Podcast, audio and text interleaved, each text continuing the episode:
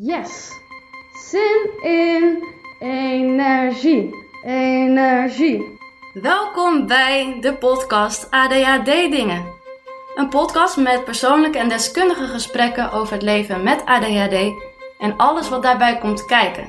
Mijn naam is Nirma en sinds een jaar weet ik waarom mijn hoofd zo druk kan zijn. Ik heb toen de diagnose ADHD gekregen. Welkom bij de tweede aflevering over ADHD en zorgverzekeringen. Deze aflevering gaan we het voornamelijk hebben over medicatie en zorgverzekeringen. Even in het kort, wat hebben we ook alweer besproken in de vorige aflevering? Alles wat vanuit de basisverzekering wordt vergoed, dus bijvoorbeeld medicatie, uh, gaat vanaf je achttiende ten koste van je eigen risico.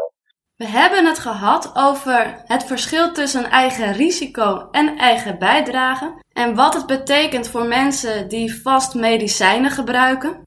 Dus de eigen bijdrage is iets wat de overheid heeft gedaan om uh, onevenredige kosten voor mensen die chronisch medicijnen nodig hebben te beperken. Dat betekent dat je alle ADHD-medicatie kan gebruiken, nu als je 250 euro per jaar kan bijdragen. Over alternatieve geneeswijzen en de vergoedingen daarvan? Precies, ja. Alternatief geneeswijze wordt inderdaad, wat je ook al zegt, niet uit de basisverzekering vergoed. Kijk dan ook altijd even goed of uh, wat je namelijk vaak ziet is een, een maximaal vergoeding uh, per behandeling. We hebben het ook gehad over de grote verschillen tussen de zorgverzekeraars. Zo'n Natura polis kan gewoon echt een hele prima polis zijn. Als je gewoon even checkt of jouw zorgverleners uh, ja, een contract hebben met die zorgverzekeraar. dus daar zit het verschil in. Want je ziet best wel verschil in premies tussen gewoon de basisverzekeringen, terwijl die dus inhoudelijk hetzelfde zijn, maar daar wijken ze op af. Uh, of de een doet even net wat meer online dan de ander en kan daardoor wat scherper zijn. En het grote verschil zit hem vooral in aanvullende pakketten. Check deze aflevering nog eventjes. Als je meer vragen hebt over de zojuist genoemde thema's en als je meer wilt weten over de terugbetalingsregelingen vanuit Tentin slash Amvexa en Avans, dan gaan we nu door met het interview van Sandra Kooi. Haar hoorde je vorige aflevering ook al even. Met haar ga ik verder op in hoe het zit met medicijnen en de kosten. Aan het einde van deze podcast ga ik alle tips die zijn besproken in deze twee interviews op een rijtje zetten. Maar eerst het interview met psychiater en hoogleraar Sandra Kooi.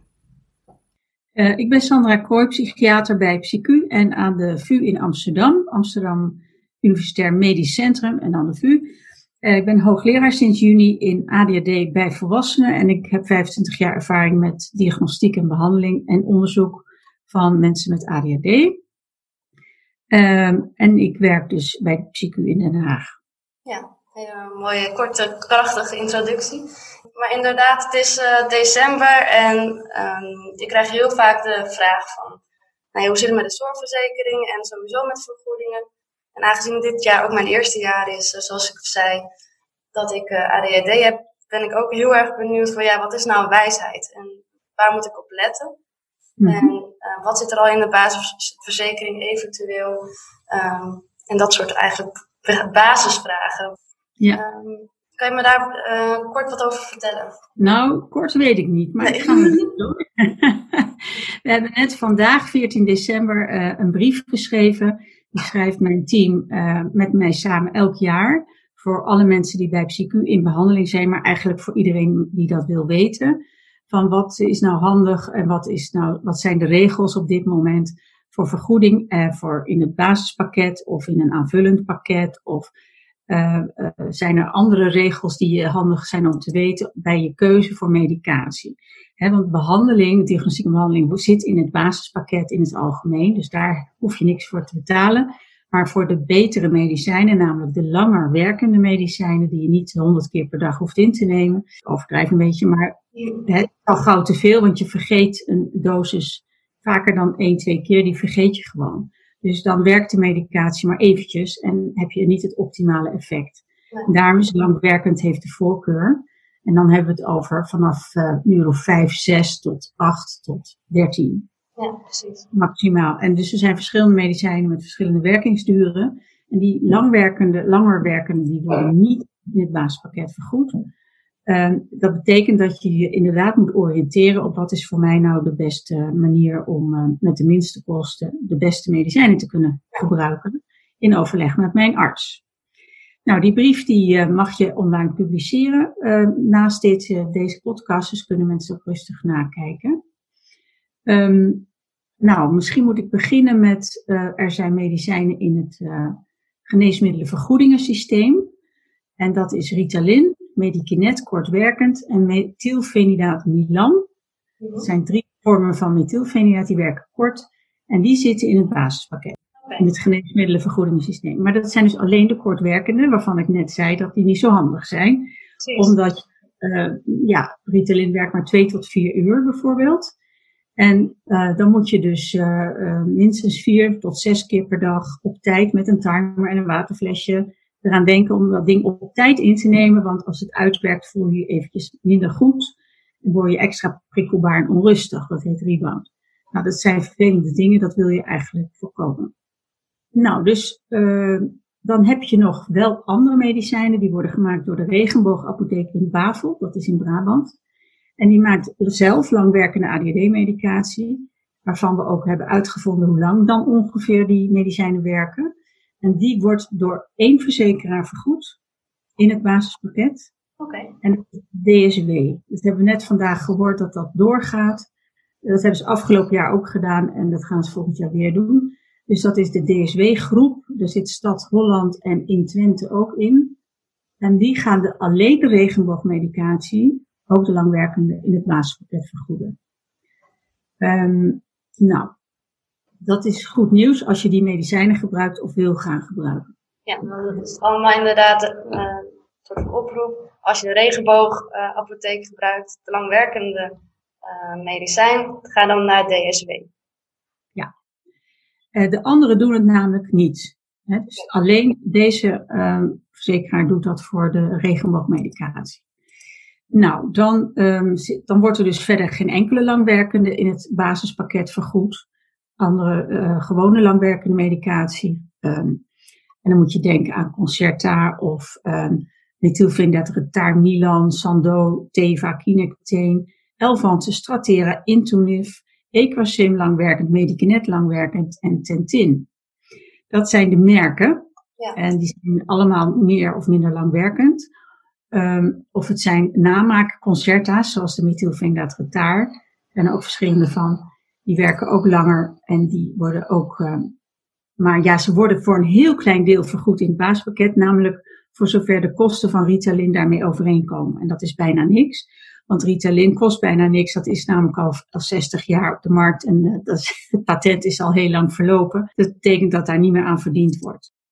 Uh, dus dat is niet zo eerlijk hè, om die prijs al na te nemen als er nieuwe medicijnen ontwikkeld moeten worden voor langere, langere werking over de dag bij ADHD. Zijn er nog andere dingen die handig zijn om te weten of waarmee rekening te houden? Nou, je kunt uh, uh, op medicijnkosten.nl kun je de kosten van de medicijnen terugvinden en ook in onze brief. Daar heb ik geprobeerd uh, nou ja, op te schrijven welke doseringen er zijn van elk medicijn. Wat een volwassen persoon gemiddeld gebruikt. En wat dat dan zou kosten. Dat heb ik niet voor elke dosis uit, uitgerekend. Daar werd je ook een beetje maf van. Maar voor de meest voorkomende hebben we dat uitgerekend. Dat je een indicatie hebt. Uh, als je het nou helemaal zelf zou betalen. Wat je dan kwijt bent per maand. En dan zie je dat dat uh, varieert van nou. In de 17 euro tot, uh, tot veel meer. en de duurste zijn Stratera of atomoxetine en Elvanse, de nieuwe langwerkende dexamfetamine. De brief met alle informatie over de medicijnen van PsyQ zal ik ook delen via mijn kanalen, zodat je op een rustig moment alle informatie tot je kan nemen. Als je bijna een soort van een vraag uh, krijgt van nou, naar welke zorgverzekering ga jij, is dat zo makkelijk te zeggen van, oh dan zou ik die of die aanraden voor ADHD'ers of is dat zo ingewikkeld? Nou, ik denk dus dat dat niet zoveel uitmaakt tegenwoordig, omdat het basispakket voor, voor iedereen gelijk is. Okay. En ADHD-medicatie, de langwerkende, zit daar niet in. Nee. En dat is wel wat je eigenlijk moet hebben, wil je een beetje stabiel zijn. Dus de kortwerkende wordt vergoed, Ritalin, Medikinet kortwerkend. Um, en um, methylfenidaat van Milan, dat zijn er dus maar een paar. Die worden vergoed, maar die zijn allemaal kortwerkend. En als je langwerkende wil gebruiken, wat ik je aanraad, dan, uh, dan zijn daar kosten aan verbonden en heb je dus met die regelingen te maken. Dus je kan kijken van wat heb ik verder voor mijn beugel nodig of voor mijn fysio of voor mijn kind. Uh, wat betreft het basispakket, zou ik zeggen. En die kosten die lopen ook niet zo idioot uiteen. Dat is 111 tot 140 euro per maand ongeveer, die basisverzekeringen, die verschillen. Dus eigenlijk zitten ze best wel dicht bij elkaar. Ja. Dus je moet vooral kijken wat heb ik verder nodig en welke verzekering uh, doet dat het beste voor mij en mijn gezin. En voor de ADD-medicatie heb je gewoon te maken met die eigen bijdrage. Of als je bij de regenboogmedicatie, uh, met regenboogmedicatie gebruikt, dan is het beste om naar DSW te gaan. Omdat die wel in, uh, de, in het basispakket regenboogpilletjes vergoedt, maar niet de andere. Nee, precies. Ja. Oké, okay, duidelijk. Dus eigenlijk maakt het dus inderdaad niet zo heel veel uit. Dat is een beetje de conclusie. En kijk vooral verder wat je eigen situatie is. En naar die, in, uh, naar de eigen bijdrage en naar die betalingsvergoedingsregelingen. Dat is eigenlijk een beetje de conclusie. Ja, dus de basisverzekering moet je gewoon vooral kijken wat heb je verder nodig. Maar niet zozeer voor ADHD-medicatie. Want die wordt eigenlijk niet vergoed in het basispakket. De, nee, de ja. Oké. Is er dan nog andere informatie wat betreft dit onderwerp wat je denkt, oh, dat is nog wel handig om te weten? Nou, um, we waren eigenlijk van plan om deze brief uh, uh, voor het laatst te maken dit jaar. Ik heb het echt heel lang gedaan. Uh, nu kan je eigenlijk best wel veel informatie online vinden.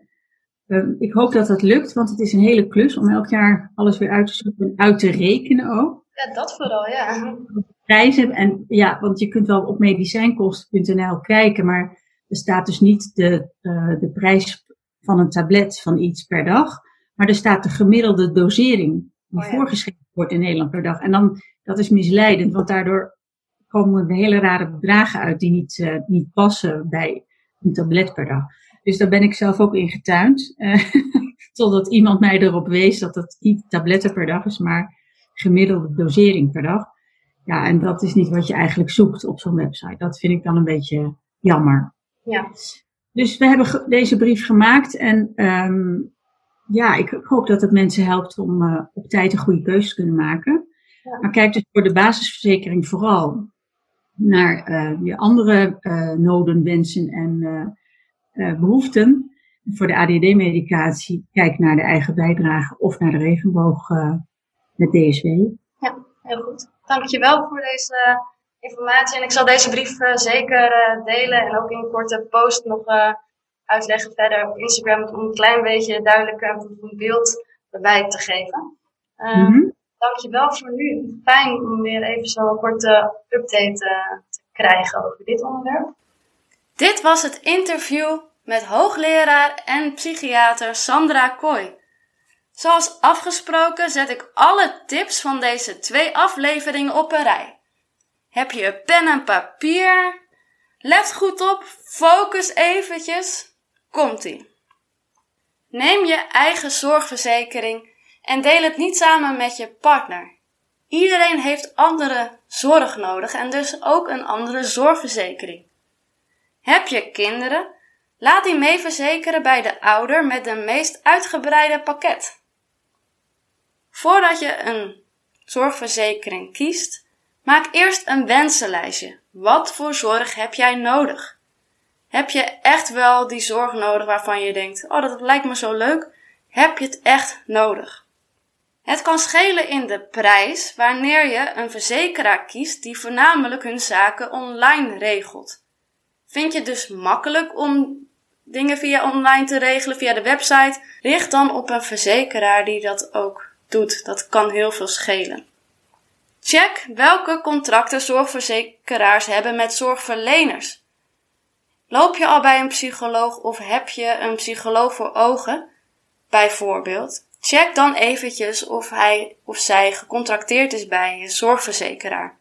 Dit geldt net als voor de alternatieve geneeswijzen en met aanvullende verzekeringen. Heel veel behandelaars staan in de aanvullende verzekeringen als zij hebben aangemeld bij de beroepsvereniging. Check dit eventjes van tevoren. Het kan heel veel schelen in die end. Als je een aanvullende pakket neemt, maak een sommetje met wat je nodig hebt en wat de maximale vergoeding is van zo'n aanvullend pakket. Soms is het zo dat je beter je behandelingen zelf kan betalen in plaats van zo'n pakket te nemen. Soms ben je namelijk duurder uit dan zo'n aanvullend pakket maandelijks te betalen dan af en toe zo'n behandeling zelf helemaal te betalen. Let erop dat je niet oververzekerd bent. Neem geen te dure pakketten en zeker niet voor stel dat er nog iets gebeurt. Voor heel veel dingen ben je namelijk gewoon verzekerd. Het zit allemaal in je basisverzekering. Gebruik je regenboogapotheek? Zorg ervoor dat je een zorgverzekering neemt bij de DSW.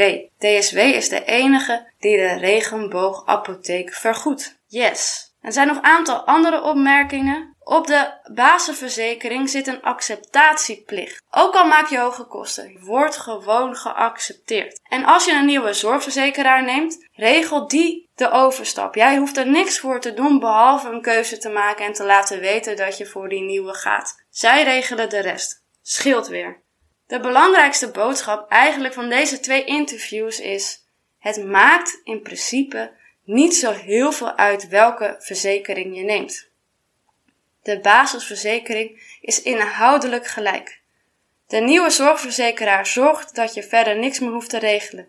Hopelijk zorgt deze boodschap ervoor dat het minder een grote taak voor je wordt. Ik hoop dat je de focus in deze dagen kan krijgen om een uurtje zorgverzekering te gaan vergelijken. Om zo met de informatie van deze podcast en zo'n vergelijkingssite tot de beste keuze te komen. Dank aan Bas van Independer en Sandra Kooi van PsyQ voor al hun informatie. Dan wens ik je voor nu alvast een hele fijne december verder, ondanks deze gekke tijden.